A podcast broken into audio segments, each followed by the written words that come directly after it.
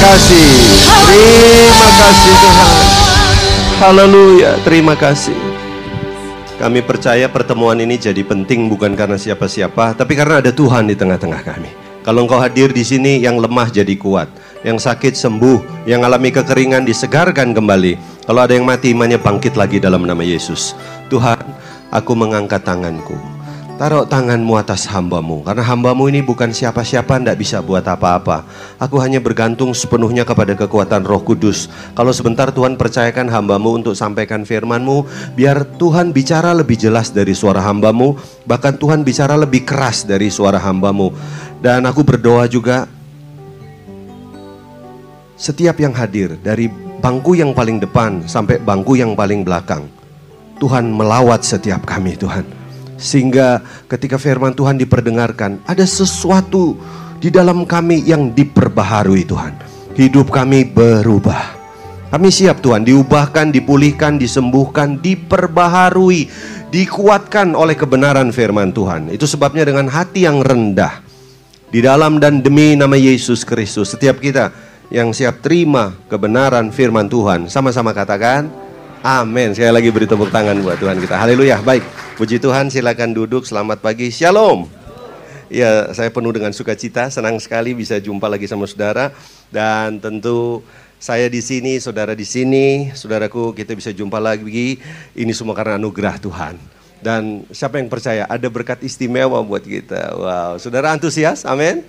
Ya, saya nggak hadir sendiri, saya bersama istri saya, saudaraku, dan senang sekali lagi bisa jumpa lagi. Terima kasih, uh, saya sebut dengan hormat Bapak Gembala, Bapak Pendeta, Ishak Gunawan, terima kasih buat kesempatannya dengan Ibu ya dan semua tim. Dan saya percaya, saudaraku, Tuhan yang dimuliakan pagi hari ini. Amin. Yuk, saya nggak berkata panjang, waktu saya terbatas. Saya tiba-tiba teringat, saudaraku, uh, satu apa cerita kecil uh, sejarah juga di bulan Juni tahun 1778 itu dalam perang revolusi Amerika melawan Britain, Britania saudaraku ya, tepatnya di kota New Jersey. Ya dipimpin oleh George Washington ya. Uh, ternyata dalam peperangan itu ada sepasang suami istri. Ya, saudara mudah untuk uh, untuk mengetahui cerita ini, saudara cari di Google, saudara akan ketemu ya.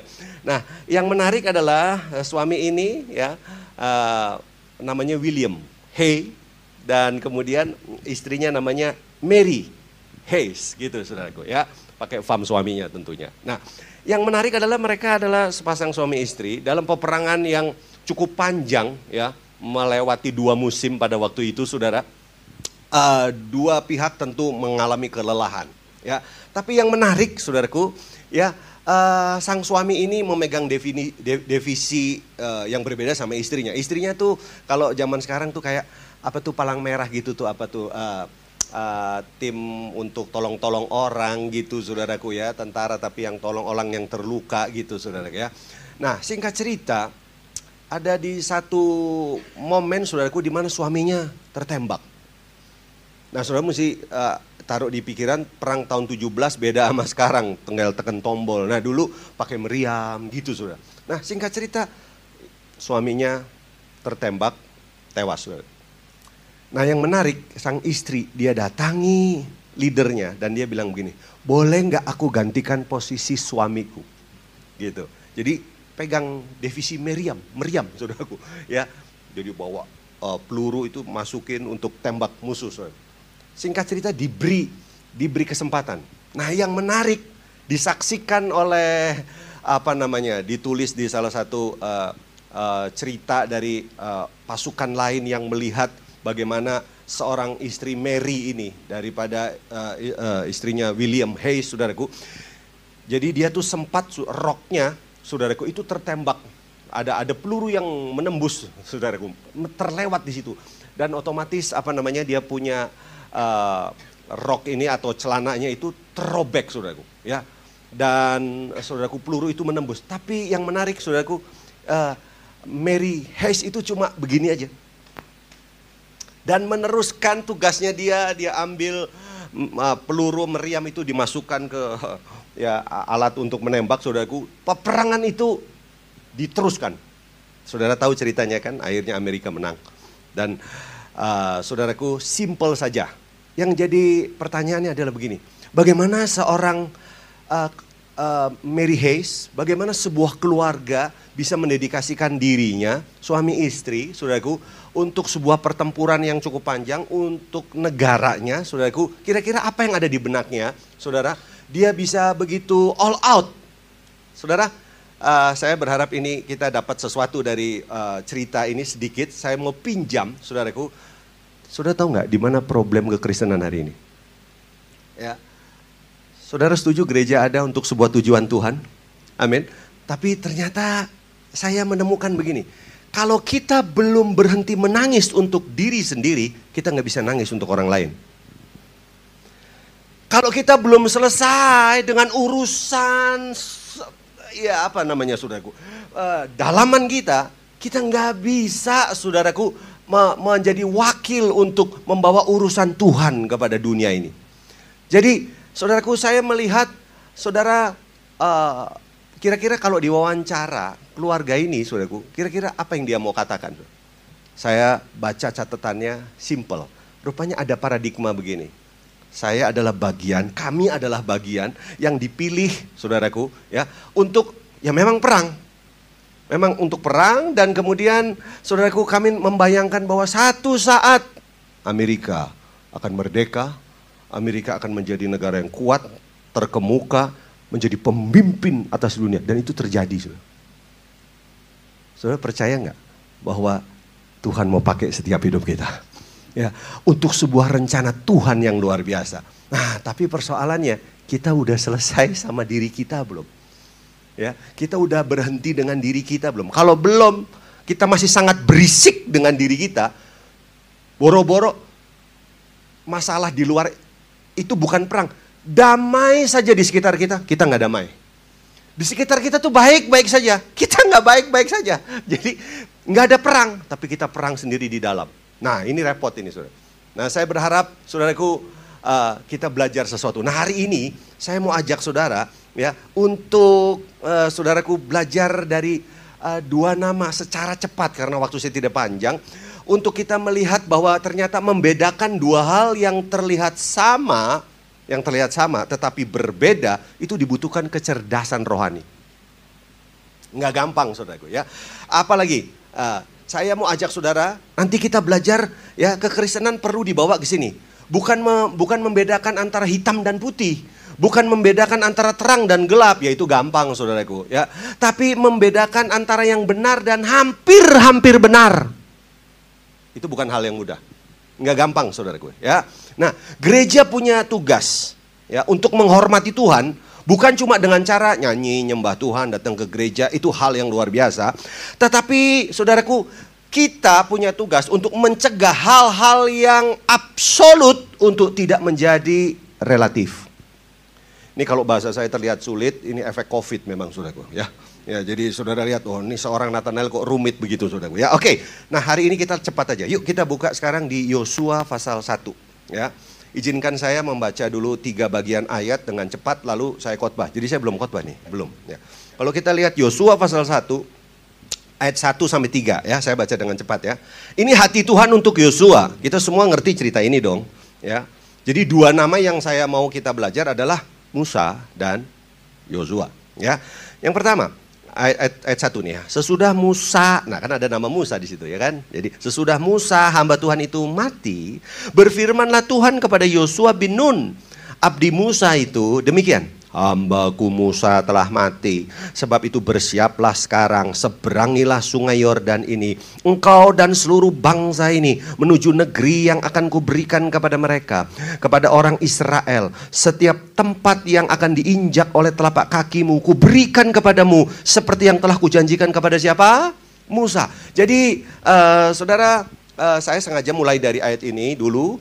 Karena uh, saya bisa memberikan sedikit gambar besar bagaimana saudaraku uh, alasan Tuhan memilih Yosua dan kemudian saudaraku Tuhan berkata sesudah Musa hamba Tuhan itu mati. Saudara, ini menarik sekali. Ya.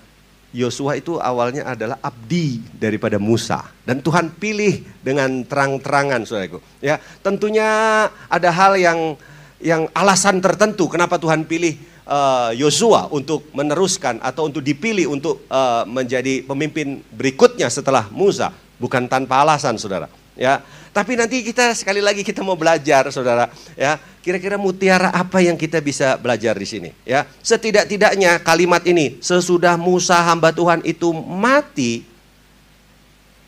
biasanya kalau saudara menghadiri hari apa namanya? Uh, apa sih kayak uh, saudara pergi ke rumah duka gitu kan?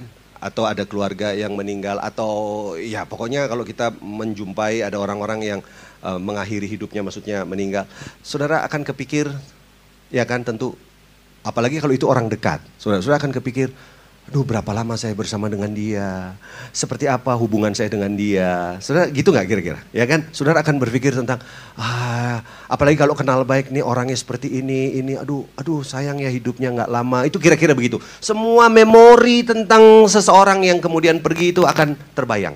Kira-kira waktu Tuhan bilang, sesudah Musa hamba Tuhan itu mati, nah Tuhan pilih Yosua, kepikir nggak Yosua tuh? Kenapa kok aku yang dipilih ya? Kebayang nggak seperti apa pelayanan Musa? Kebayang nggak seperti apa perbuatan Tuhan kepada Musa? Harusnya kan kebayang ya kan? Nah jadi dia bisa meneruskan dengan efektif. Setuju saudaraku? Tapi mari kita belajar. Sekarang kita belajar saudaraku. Bahkan Tuhan sudah kasih hatinya hatinya kepada kepada Yosua, ya kan? Bersiaplah sekarang, seberangilah sungai Yordan ini, engkau dan seluruh bangsa menuju negeri akan kuberikan kepadamu setiap tempat yang diinjak dan oleh telapak kakimu kuberikan kepadamu. Jadi jelas, ada ada vision, ya, ada rancangan Tuhan. Saudara nanti bisa hubungkan cerita ini dengan tadi cerita pembukaan tentang William Hayes. Ya, ngerti ya? Jangan-jangan apakah kita belajar sini, ada apakah ada yang belum beres dari kehidupan Yosua. Nah, itu yang kita belajar nanti ya. Coba sekarang kita bandingkan ya dengan uh, apa yang dilakukan oleh Musa. Yuk kita buka di Bilangan 31. Ya tentu ini mundur ya. Bilangan 31 ayat 1 dan seterusnya. Saya baca cepat dulu ya. Waktu kita berjalan cepat. Yuk, Tuhan berfirman kepada Musa. Apa yang Tuhan bilang sama Musa? Lakukanlah pembalasan orang Israel kepada orang Midian. Kemudian engkau akan dikumpulkan kepada kaum leluhurmu. Lihat, perhatikan. Lalu berkatalah Musa kepada bangsa itu, Baiklah sejumlah orang dari antaramu mempersenjatai diri untuk berperang Supaya mereka melawan Midian untuk menjalankan pembalasan Tuhan terhadap Midian. Dan setiap suku di antara segala suku Israel haruslah kamu menyuruh seribu orang untuk berperang. Demikianlah diserahkan dari kaum-kaum Israel seribu orang dari tiap-tiap suku. Jadi dua belas ribu orang bersenjata untuk berperang. Lalu Musa menyuruh mereka untuk berperang. Seribu orang dari tiap-tiap suku Bersama-sama dengan Pinehas anak Imam Eliezer Untuk berperang dengan membawa perkakas tempat kudus Dan nafiri-nafiri pemberi tanda semboyan. Kemudian, nah ini menarik nih Berperanglah mereka melawan Midian Seperti yang diperintahkan Tuhan kepada Musa. Saya suka dengan ayat ini. Kemudian berperanglah mereka. Lihat, dari ayat 1 Tuhan berfirman kepada Musa bagaimana cara Musa merespon dan kemudian bagaimana saudaraku mereka kemudian berturun berperang ya seperti yang diperintahkan Tuhan kepada Musa lalu membunuh semua laki-laki mereka. Lihat itu begitu cepat. Saudara dapat sesuatu nggak di sini? Jauh dari kata apa berlambat-lambat jauh dari kata apa ya namanya ya santai. Halo? Begitu sigap cepat. Ada apa ini memang beres sama diri sendiri, memang sudah selesai sama diri sendiri, saudaraku. Jiwanya nggak berisik gitu. Uh, sebuah hati yang memang udah siap Tuhan mau bicara apa, saya mesti buat apa dalam hidup ini. Untuk rumah tangga yang saya jalani, saya harus buat apa? Untuk bisnis, untuk pelayanan, itu cepat gitu. Nampung rancangan Tuhan. Ya, oke, okay. langsung dia apa namanya? Dia order semua, dia uh, apa? Dia dia pimpin semua, perang langsung. Jauh dari kata berlambat-lambat. Nah, sekarang kita bandingkan ya. Coba kita bandingkan sama Yosua 13 ayat 1. Satu ayat aja udah. Nanti kalau mau baca lebih panjang silahkan baca di rumah. Yosua 13 ayat 1. Udah? Yuk, boleh nggak kalau disampai di ayat ini kita bacanya sama-sama walaupun mulutnya ketutup ya. Sama-sama boleh ya? Dua, tiga. Setelah Yosua menjadi tua dan lanjut umurnya apa? Berfirmanlah Tuhan kepadanya apa? Engkau telah tua dan lanjut umur dan dari negeri ini masih amat banyak yang belum apa?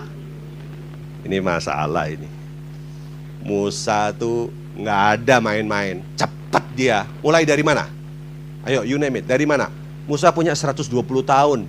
Saudaraku usianya dibagi tiga, 40 tahun pertama, 40 tahun kedua, 40 tahun ketiga, betul saudaraku?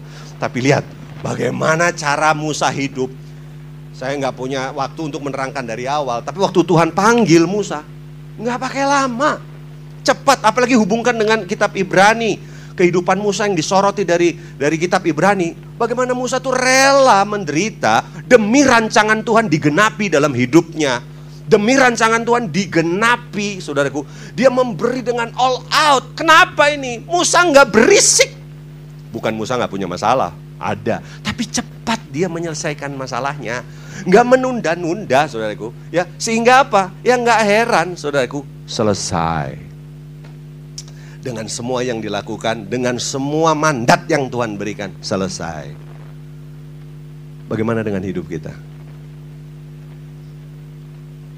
Kita masing-masing diberi tugas sama Tuhan. Selesai nggak? Kita nggak tahu kan kapan kita dipanggil Tuhan. Tapi selesai nggak? Yesus tuh cuma tiga setengah tahun aja selesai. Selesai loh. Aku telah menyelesaikan di uh, Yohanes pasal 17 itu ayat 4 dia bilang begitu saudaraku ya. Nah, saya cuma saya cuma mau sampaikan ada apa dengan Yosua? Tadi saya sudah bilang apa? Membedakan dua hal yang terlihat sama ya kan? Itu butuh kecerdasan. Ya, kira-kira ada apa? Saya menemukan begini. Kalau orang berlambat-lambat itu sederhana karena ada konflik of interest. Karena ada kepentingan yang bertabrakan. Tadi sempat ngobrol sedikit sama Bapak Gembala, di sedikit tentang karena kita udah lama nggak ketemu. Saya juga mau jujur ngomong, saudaraku, ya saya kangen juga gitu. Tapi lama kita nggak jumpa salah satunya karena ada pandemi, ada covid gitu saudara. Kami berdua sempat masuk rumah sakit. Ya jadi waktu itu ceritanya saya nggak punya pilihan. Saya diminta bicara KKR di uh, Bukit Doa tempatnya Pastor Philip Mantova. Saudaraku ada 750 Ah, anak-anak muda yang kita layani tiga pembicara semua kena covid. Termasuk saya istri saya ya saudaraku. Dan waktu itu saya nggak mau masuk rumah sakit. Sing singkat cerita aja sih akhirnya kita berdua masuk rumah sakit. Padahal cari rumah sakit susah jadi akhirnya kita masuk. Dan di situlah mau nggak mau 10 hari itu saudaraku saya ngalami. Jadi kita dibawa dari ruangan UGD ke ruangan uh, apa namanya kamar rawat itu pakai tadi pakai apa tuh namanya pak? Pakai tandu ya? Pakai tandu saudaraku. Hmm, kalau bahasa bahasanya saya itu pakai katil gitu ya. Nah, kayak itu ya tandu. Kalau nggak tahu nanti saudara coba aja ke sana ya rumah sakit yang saya masuk itu saudara ngerti itu tandu saya dibawa saudara. Itu saya mau ketawa tapi saya lagi panas. jadi saya video aja tandunya saudara. Ya dari dalam jadi ngerasain kayak orang lagi dibungkus gitu saudara. Pertama istri saya dulu terus kedua saya di 10 hari, 10 hari sih. Tapi di ada hari tertentu karena saya sempat cegukan hampir 10 jam ya cegukan, saudara saya dikasih obat. Nah, itu saya jadi efeknya jadi halusinasi saya sampai bisa lihat badan saya sendiri tuh lagi terbaring di situ, saudaraku. Nggak lucu sih, nggak lucu. ya, sampai akhirnya saya akhirnya ngomong sama istri saya. Karena WA di di handphone saya, pendeta ini meninggal, ini meninggal, ini berangkat. Terus akhirnya kita kepikir, kita giliran kapan? Karena semua berangkat semua. Yang lebih muda dari saya berangkat, saudaraku. Jadi saya sempat akhirnya, ini kalau saya duluan bagaimana? Kalau kamu duluan bagaimana? Kalau kita berdua bagaimana? Tapi nggak ada solusi memang. Maksudnya nggak ada solusinya ya mau cerita apa? Waktu itu kita telepon anak-anak, ya, maksudnya sambil ngomong, ya hidup yang benar, takut Tuhan. Udah begitu tuh. Ya ke jemaat juga, saya sempat kontak dengan Bapak Rohani. Ada di momen di mana sewaktu-waktu kita bisa berangkat. Ya istri saya sendiri ada gejala-gejala khusus saya sendiri juga sampai jadi saya ada anu sempat apa ya kental darahnya. Gitu kira-kira saudara. Tapi ini yang saya mau cerita kepada saudara bahwa ada di momen-momen yang di mana akhirnya Tuhan kasih pelajaran dalam hidup kami. Saudara saya ini tipe E. Tipe E itu nggak bisa nggak ketemu orang. Tadi saya udah bilang. Beda istri saya tipe S, stabil, saudaraku ya. Dia kalau ketemu orang, aduh, udah pokoknya kalian tuh mengambil energinya dia, saudara. Ya, kalian tuh seperti penyedot penyedot kayak vampir itu, saudara. Ya, nah saya beda, saudaraku. Saya kalau ketemu orang, waduh, saya rasanya kayak diisi, saudara. Jadi saya seneng. Nah, jadi saya itu masalah kalau nggak ketemu orang. Dia masalah kalau ketemu orang. Jadi betapa bahagianya kami berdua, saudaraku ya. Ya, kira-kira sudah, bisa kebayang itu ya. Jadi yang satu nggak suka ketemu orang, saya suka ketemu orang, saudaraku. Ya, ini menarik sekali. Tapi di momen itu saya belajar satu hal. Apa saudaraku? Nathan belajar empat mata dengan Tuhan. Saya masuk ruang hamba di sana. Artinya apa? Di situ saya melihat Tuhan mendidik saya untuk saya selesai dengan diri saya. Tuhan Tuhan mengajari saya tentang jiwa berisik yang harus di yang harus di apa di, disembuhkan yang harus dibereskan saudaraku wah di situ saya belajar banyak ya saudara hari ini saya cuma mau kasih tahu sama saudara siap nggak menyelesaikan rancangan Tuhan dalam hidup saudara ya. Salah satu yang membuat kita nggak siap karena ada berisik ada ada konflik of interest. Nah konflik of interest itu dari mana? Nah ini saudaraku. Dari konflik batin yang belum beres. Saya nggak bilang Yosua nggak beres hidupnya, enggak. Tapi kenapa sampai tuanya kok masih ada tempat-tempat yang belum selesai? Yosua telah tua, harusnya dia belajar dari Musa. Tuhan sudah pilih dia, saudaraku. Tapi dia nggak belajar. Kenapa? Ada konflik of interest, ada tabrakan kepentingan. Betul, saya lihat saudara wajahnya kayak memperhatikan firman Tuhan dan pasti perhatiin firman Tuhan. Tapi bisa nggak mengalahkan kepentingan saudara demi kepentingan Tuhan? Mau tahu salah satu ciri orang masih belum beres, jiwanya masih berisik? Mau tahu salah satu cirinya? Suka apa namanya? Menunda-nunda. Yesus tuh nggak pernah nunda-nunda. Saudara masih ingat nggak waktu Yesus mau mau dihianati oleh Yudas di malam perjamuan itu. Ya kan? Apa yang dilakukan Yesus kepada Yudas? Yesus bilang, "Eh, cepat nyatakan dirimu. Percepat." Dalam kehidupan kita, kalau kita udah beres daleman kita, kita tuh nggak mau lambat-lambat tuh, nggak mau nunda-nunda, ditunda-tunda. Saya mau katakan jangan tunda. Selagi saudara masih bernafas hari ini, ya, saya percaya Roh Kudus lagi bicara masing-masing kepada masing-masing saudara dengan cara yang unik dan berbeda.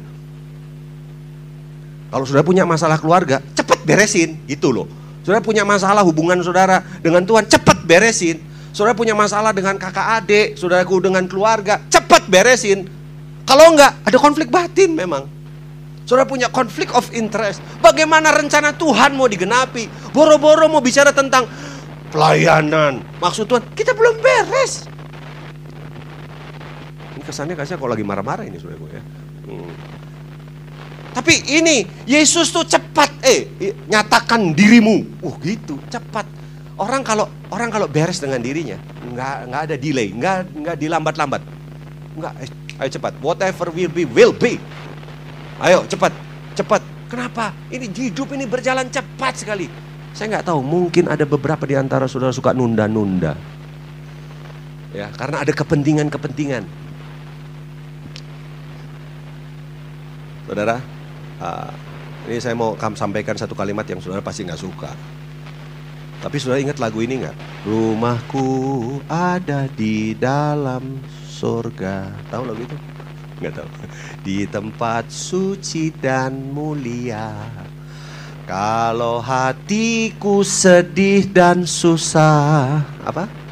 Ku ingat rumahku di surga. Ini konflik of interest lagu ini. Kalau dia susah aja baru dia ingat rumah di sorga. Saudara percaya Tuhan Tuhan sediakan kita rumah di sorga? Yang percaya angkat tangan coba. Eh. Oke, okay, oke. Okay. Nah. Saudara percaya rumah di sana lebih bagus dari rumah di sini? Saudara pengen cepat-cepat lihat rumah di sana? Serius? Waktu saya bilang rumahnya bagus di sana, lebih besar dari sini. Iya. Pengen cepat sana, langsung jurus dewa mabok. Tadinya gini-gini, saudaraku, terus langsung jadi begini. Itu tandanya ada konflik of, of interest. Emang nggak gampang. Saya juga mungkin, tapi saya belajar. Hiskia, dia udah jadi pemimpin. Tapi Tuhan bilang, eh lu mesti check out sekarang. Tapi oh jangan, jangan. Lalu dia gunakan semua kekuatannya untuk, oh, tolong jangan. Dan diperpanjang 15 tahun betul. Mau tahu apa jadinya? Melahirkan generasi yang rusak. Kenapa? Nggak siap. Ternyata banyak dari diri kita punya problem. Problem apa tadi saudaraku? Problem batin, konflik batin. Ah, saya tahu saya nggak bisa selesaikan tugas uh, khotbah saya secara cepat sekarang ini, tapi saudara mesti coba cek ada konflik batin apa yang masih belum beres. Nah, saya mau tutup. Saya mau tutup sekarang. Senang dengan kata ini? Saya mau tutup. Oke. Okay. Saya mau tutup pakai Musa ya. Yuk kita lihat. Uh, jadi Musa itu Tuhan tuh selalu berulang-ulang ngomongnya kayak gini nih. Ulangan 32 ayat 48. Saya cepat aja. Pada hari itulah juga Tuhan berfirman kepada Musa, "Naiklah ke atas pegunungan Abarim, ke atas gunung Nebo yang di tanah Moab, di tentangan Yeriko, dan pandanglah tanah Kanaan yang kuberikan kepada orang Israel menjadi miliknya. Kemudian engkau akan apa? Mati." Tuhan tuh sering banget ngomong gitu. Bahkan kepada Yosua pun Tuhan ngomong begitu.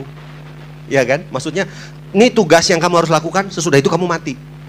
Saudara, hidup di dunia ini kita tuh sebenarnya cuma punya satu alasan. Menemukan Tuhan, mengenal rencana Tuhan, melakukannya dan selesai, pulang. Gak ada yang lain. Nih, jelas pada hari itulah juga pandanglah naik ke Abarim, terus sesudah itu apa? Engkau mati. Udah. Nah kira-kira kalau kita ini jarang ya, kita serem ya. Ini kalau saudara lihat ulangan pasal 32 judulnya apa? Ajal Musa mendekat. Semua kita pada nggak suka. Tapi sebenarnya mau tahu nggak? Hidup kita tuh tinggal nunggu giliran kapan. Nah cuma udah selesai nggak? Rencana Tuhan atas hidup semua kita. Saudaraku. Ya, yang menarik ini, engkau akan mati di atas gunung yang akan kau naiki supaya engkau dikumpulkan kepada kaum leluhurmu, sama seperti Harun kakakmu sudah meninggal di gunung Hor dan dikumpulkan kaum keluarga leluhurnya. Oleh sebab kamu telah berubah setia terhadap aku di tengah-tengah orang Israel dekat mata air Meriba di Kades di padang gurun Sin. Dan oleh sebab kamu tidak menghormati kekudusanku di tengah-tengah orang Israel ya engkau boleh melihat negeri itu terbentang tetapi tidak boleh masuk ke sana ke negeri yang kuberikan kepada orang Israel. Saya mau tanya sama saudara, kalau saudara baca ayat ini, Musa masuk surga nggak? Musa masuk surga nggak? Ya, yang kalau baca Alkitab betul-betul saudara ngerti ceritanya. Tapi sengaja kenapa saya tanya begitu? Karena ini ada yang ganjel nih. Yang ganjel apa saudaraku? Oleh sebab kamu telah berubah setia tapi pagi ini saya mau jelaskan ini dengan cepat aja.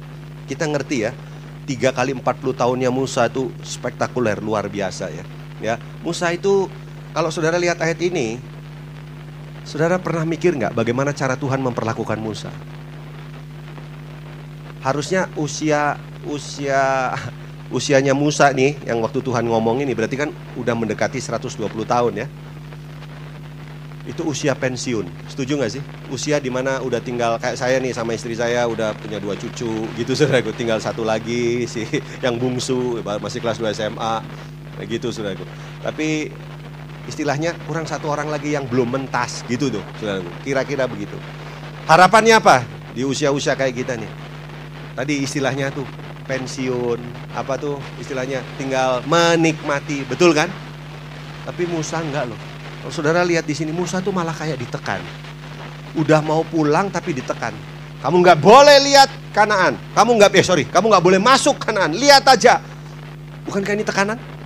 Padahal saudara tahu kan, Musa itu melayani jemaat model apa? Jemaat padang gurun seperti apa? Jadi Musa itu kalau saya gambarkan, udah ditekan dari bawah sama siapa?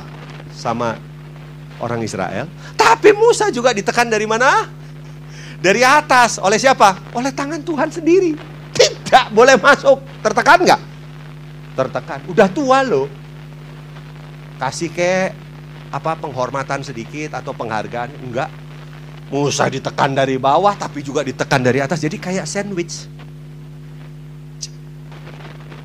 Saya mesti katakan ini. Kenapa saudaraku? Karena sering kali kita tuh dalam hidup kejar kenyamanan. Musa itu keren. Gak apa-apa Tuhan. Aku hidup apa adanya. Tuhan tekan aku gak apa-apa.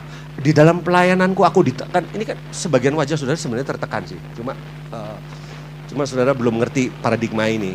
Jadi kepengennya lepas saja dari tekanan. Nah, jangan, jangan. Kalau memang itu rencana Tuhan, gak apa-apa. Ya, ada suami-suami yang ngeselin kan. Tapi suami-suaminya mikir, Bapak pendeta belum tahu istri saya, gitu sudah. Jadi itu kayak sandwich juga. Nah, ini menarik saudara gue.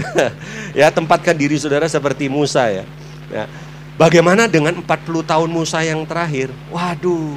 Jadi Musa itu seolah-olah dituntut begini. Dari satu pihak Musa dituntut untuk berlaku benar sebagai seorang pemimpin, tapi juga harus berlaku kudus di mata Tuhan. Nggak gampang ini menjalankan rencana Tuhan, tapi dituntut dari dua belah pihak. Ada umat yang tegar tenguk, tengkuk, sangat kekanak-kanakan, memaksakan diri, tapi dari pihak Tuhan juga nggak boleh salah. Nah kalau yang nekennya jemaat oke, okay. kalau nekennya pasanganmu gimana? Kan kita beda-beda tekanan. Siapa pun yang neken. Tapi bisa nggak ada paradigma kayak gini, saudara? Wah, saya mau cepet aja deh. Yuk lihat Ibrani 11 ayat 24. Ibrani 11 ayat 24. Perhatikan, di tengah keadaan seperti ini, ini keputusan Musa. Ibrani 11 ayat 24, 25 ya. Sampai 27. Ayat 24 dulu. Karena iman maka Musa setelah dewasa menolak disebut anak putri Firaun. Berikutnya karena ia lebih suka menderita sengsara dengan umat Allah daripada um, untuk sementara menikmati kesenangan dari dosa ayat 27. Karena iman maka ia meninggalkan Mesir dan tidak takut akan murka raja. Perhatikan, ia bertahan sama seperti ia melihat apa yang tidak kelihatan. Wah, sudah firm. Dia lebih pilih menderita. Yang penting rencana Tuhan digenapi. Itu keren gak sih? Kenapa? Dia beres dengan dirinya. Ini kalau saya jadi Musa, jangan-jangan saya lebih suka tinggal sama Firaun. Nikmat, nyaman, ya. Yang bikin yang bikin Hiskia nggak nggak mau ketemu Tuhan. Waktu Tuhan sudah panggil Hiskia itu kenapa sih? Sampai menangis. Akhirnya dikasih 15 tahun tambahannya. Kenapa? Sudah terlalu mencintai ke apa? Keadaannya. Nggak siap dipanggil Tuhan. Luar biasa loh saudara. Kalau saya di posisi Hiskia Nathan kamu harus pulang sekarang. Oh langsung pamit saya sama istri. Saya telepon Pak Ishak juga bro kayaknya gue udah mau dipanggil nih. Jadi lu nggak bisa nggak bisa ngundang-undang saya lagi gitu. Kira-kira begitu. Ya. Saya berdoa juga buat Ciana dan kayaknya saya udah nggak bisa nanti WA udah nggak ada loh. Gitu. Kenapa? Saya udah mau dipanggil pulang. Dah. Senang senang. Serius kalau saya dipanggil saya nggak akan nggak ada delay. Nggak ada nggak mau saya. Berpanjang lagi. Nggak mau saya jadi saudara jangan lihat saya, ini bapak ini udah putus asa nih sebenarnya. Tidak, ya itu saudara, keduniawianmu. Tidak, memang ini belajar, belajar dari sini, saudara. Oke, jadi Musa tuh dalam keadaan tertekan gitu, malah nggak apa-apa. Yang penting saya dalam rencana Tuhan. Nah, saudara, yuk ayat terakhir. Nah, akhirnya saya sampai ayat terakhir. Lihat, ulangan 34 ya. Nanti saudara ke, uh, uh, lihat nggak? Saya ajak saudara tadi ulangan 32, terus sekarang ulangan 34. Nanti saudara baca ulangan 33 di rumah. Ulangan 34 bilang begini ayat 1. Kemudian naiklah Musa dari dataran Moab ke atas gunung Nebo, yakni ke atas puncak Pisga yang di tentangan Yeriko. Lalu Tuhan memperlihatkan kepadanya seluruh negeri, daerah Gilead sampai ke kota Dan, seluruh Naftali, tanah Efraim, Manasya, seluruh tanah Yehuda sampai laut sebelah barat, tanah Negeb, sampai kota pohon korma itu sampai soar dan berfirmanlah Tuhan. Nah, perhatikan. Inilah negeri yang kujanjikan dengan sumpah kepada Abraham, Ishak dan Yakub. Demikian kepada keturunanmu lah akan kuberikan negeri itu. Aku mengizinkan engkau melihatnya dengan matamu sendiri tetapi engkau tidak akan menyeberang ke sana. Lalu matilah Musa hamba Tuhan itu di sana di tanah Moab sesuai dengan firman Tuhan dan dikuburkannya lah dia di suatu lembah di tanah Moab di tentangan Bet Peor dan tidak ada orang yang tahu kuburnya sampai hari ini. Musa berumur 120 tahun ketika ia mati. Perhatikan, matanya belum kabur dan kekuatannya belum hilang. Kemarin saya ke toko kacamata, saudaraku, saya sudah plus 2. Padahal umur saya nggak usah tahu, saudaraku. Ya, maksudnya dibandingin Musa. Musa luar biasa matanya nggak kabur. Saudaraku saya udah plus dua. Saudara sehat, masih kuat. Dapat sesuatu nggak di sini? Nah, saya mau cepat aja. Ya Tuhan ngulang-ngulang terus kan. Kamu akan berangkat, pokoknya tapi nggak boleh masuk tanah kanan. Diingetin lagi kesalahannya. Saudara, saya mau tanya sama saudara. Ya, pertanyaan saya simpel aja saudaraku. Ya. Siapa yang ngubur Musa? Ragu ah. Siapa yang kubur Musa? Serius nih, nggak tahu. Ragu B, siapa yang kubur Musa? Nggak tahu. Pernah ke Israel? Oh saudara, cerita Musa nggak tahu ke Israel nggak tahu. Ini yang saudara tahu apa ya semuanya? Di Israel saya pernah ke sana, saya tanya sama tour guide-nya. Musa dikubur di mana? Nggak ada yang tahu. Ya Alkitab sudah bilang itu. Saya tanya, siapa yang ngubur Musa? Nggak ada yang tahu juga, saudara. Perhatikan. Dan dikuburkannya lah. Siapa yang ngubur Musa? Dan dikuburkannya, nyaur besar. Nyala. Ternyata yang nguburnya siapa? Saya mau kasih tahu. Dua kali Tuhan mengotori tangannya. Yang pertama waktu bikin manusia, yang kedua waktu gali kuburnya Musa. Saudara ngerti istilah pall bearer nggak? Pengangkat peti. Di tempat kami kalau ada yang meninggal tuh yang angkat peti ya orang biasa. Eh tolong tolong angkatin gitu tuh. Ada ada tukang pengangkat. Tapi di Amerika ada istilah pall bearer. Pengangkat peti itu bukan orang sembarangan. Pall bearer seorang pengangkat peti orang yang meninggal itu seolah-olah dia orang-orang pilihan yang seolah-olah dia ngomong gini, saya begitu dekat dengan kamu, saya mengenal kamu dan berikan saya kesempatan untuk memberikan penghormatan terakhir dengan cara mengangkat peti. Jadi sudah ngerti, itu bukan orang sembarang. Saudara bisa ngangkat petinya itu yang kemarin ratu siapa itu Inggris? Nggak bisa, kenal aja enggak. Sudah mau ngangkat-ngangkat, nggak bisa itu, nggak boleh. Siapa yang ngangkat petinya Musa? Siapa yang ngangkat mayatnya Musa? Siapa yang gali kuburnya Musa? Lihat, tangan Tuhan sendiri. Kenapa Tuhan lakukan itu? Tuhan memberikan penghormatan kepada siapa? Orang-orang yang nggak punya konflik of interest, orang yang beres dengan dirinya sendiri. Hari ini, saudaraku, cepat beresin. Jangan ceritanya masalah terus. Tolong pulihkan saya, tolong pulihkan. Dipulihkan terus, kapan dewasanya?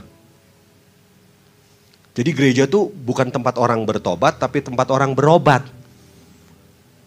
Karena nggak waras-waras, saudaraku nggak sembuh-sembuh hari ini. Udah jangan ribut sama persoalan, sama tekanan.